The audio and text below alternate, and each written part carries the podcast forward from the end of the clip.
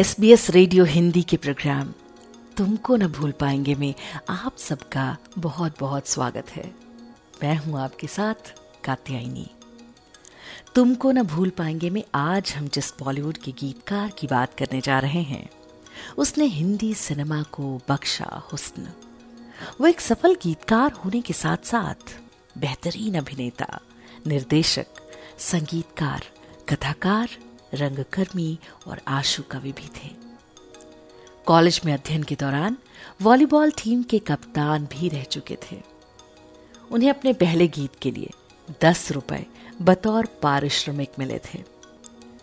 उन्होंने अपने गीतों में न केवल देशभक्ति, राष्ट्रीय एकता और बलिदान का संदेश दिया, बल्कि प्रेम से परिपूरित भावनाओं के भी गीत लिखे।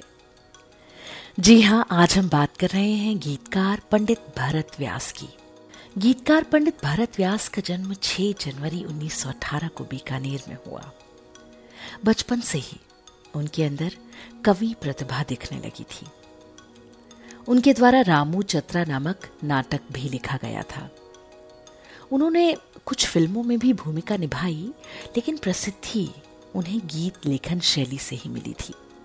और व्यास जी जब 2 वर्ष के थे तभी उनके पिता का देहांत हो गया था, और इस तरह उन्होंने अपने जीवन के आरंभ में ही कठिनाइयों की एक बड़ी चुनौती का सामना किया था। भरत जी बचपन से ही प्रतिभा संपन्न थे और उनके अंदर का कवि छोटी आयु से ही प्रकट होने लगा था। मजबूत कदकाठी के धनी भरत व्यास डूंगर कॉलेज बीकानेर में अध्ययन के दौरान वॉलीबॉल टीम के कप्तान भी रह चुके थे। भरत जी ने पहले दर्जे से लेकर हाई स्कूल तक की शिक्षा चूरू में ही प्राप्त की और चूरू के लक्ष्मी नारायण बागला हाई स्कूल से हाई स्कूल परीक्षा पास करने के बाद उन्होंने आगे की पढ़ाई के लिए बीकानेर के डूंगर कॉलेज में प्रवेश किया। फिल्मी गीतों की पैरोडी में भी उन्होंने दक्षता हासिल कर ली। बीकानेर से कॉमर्स विषय में इंटर करने के बाद नौकरी की तलाश में कलकत्ता पहुंचे, लेकिन उनके भाग्य में शायद कुछ और ही लिखा था। इस दौरान उन्होंने रंगमंच में अभिनय भी किया और अच्छे अभिनेता बन गए। पहली कामयाबी उन्हें तब मिली जब कोलकाता के प्राचीन अल्फ्रेड थिएटर से उनका नाटक रंगीला मारवाड़ दिखाया गया। इस सफलता से भरत जी को काफी प्रसिद्धि मिली और यहीं से उनके करियर की शुरुआत हुई। उसके बाद वो अपने एक साथी के जरिए अपनी किस्मत चमकाने सपनों की नगरी मुंबई पहुंच गए। फिल्म निर्देशक और अनुज बी.एम. व्यास ने भरत जी को फिल्मी दुनिया में ब्रेक दिया। फिल्म दुहाई के लिए उन्होंने भरत जी का पहला गीत खरीदा और 10 रुपए बतौर पारिश्रमिक दिए। गीतकार के तौर पर उनकी पहली फिल्म दुहाई है और उनका लिखा पहला गीत था आओ वीरों हिलमिल गाएं वंदे मातरम। भरत जी ने इस अवसर का खूब फायदा उठाया और एक से बढ़कर एक गीत लिखते गए। आधा है चंद्रमा रात आधी, जरा सामने तो आओ चलिए, ऐ मालिक तेरे बंदे हम, जा तो से नहीं बोलूं घूंघट नहीं खोलूंगी, चाहे पास हो दूर हो, तू छुपी है कहां मैं तड़पता यहां, जोत से जोत जलाते चलो, कहा भी ना जाए चुप रहा भी ना जाए जैसे गीत भरत जी की कलम से निकले, जो आज बरसों बीत जाने के बाद भी सुनने वालों को तरोताजा कर देते हैं।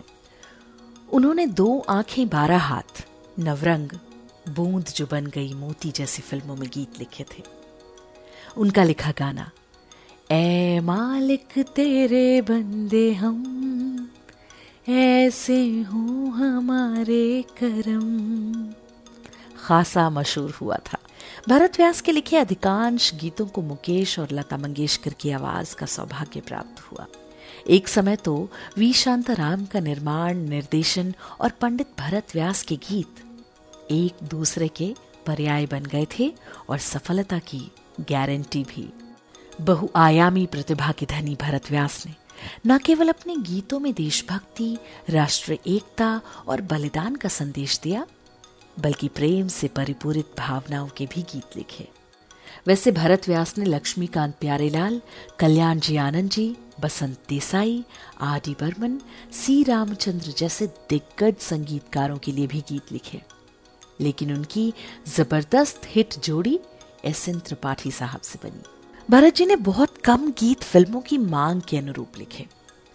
उन्होंने फूहड़ता और अश्लीलता का कभी साथ नहीं दिया और जहां तक हुआ इसका विरोध ही किया। भरत व्यास के अनेक गीत हिट रहे।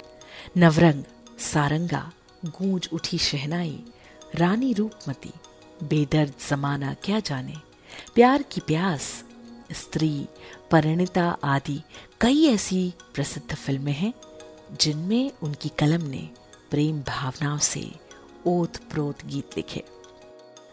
भरत व्यास के प्रसिद्ध गीत जोत से जोत जलाते चलो, कहा भी ना जाए चुप रहा भी ना जाए, आ लौट के आजा मेरे मीत, आज भी सुनने वालों को मंत्रमुग्ध कर देते हैं। पंडित भरत व्यास का निधन 4 जुलाई 1982 को हुआ। भले ही भरत व्यास आज हमारे बीच नहीं है, लेकिन उनके लिखे गीत आज भी चारों ओर गूंज रहे हैं। SBS रेडियो हिंदी के प्रोग्राम तुमको न भूल पाएंगे में आज के लिए बस इतना ही, लेकिन आप सबसे ये वादा, अगले हफ्ते हम फिर हाजिर होंगे, ऐसी किसी और शख्सियत के बारे में आपसे बातें करेंगे। तब तक के लिए आप अपना बहुत सारा ख्याल रखिए और मुझे दीजिए इजाजत। Good bye.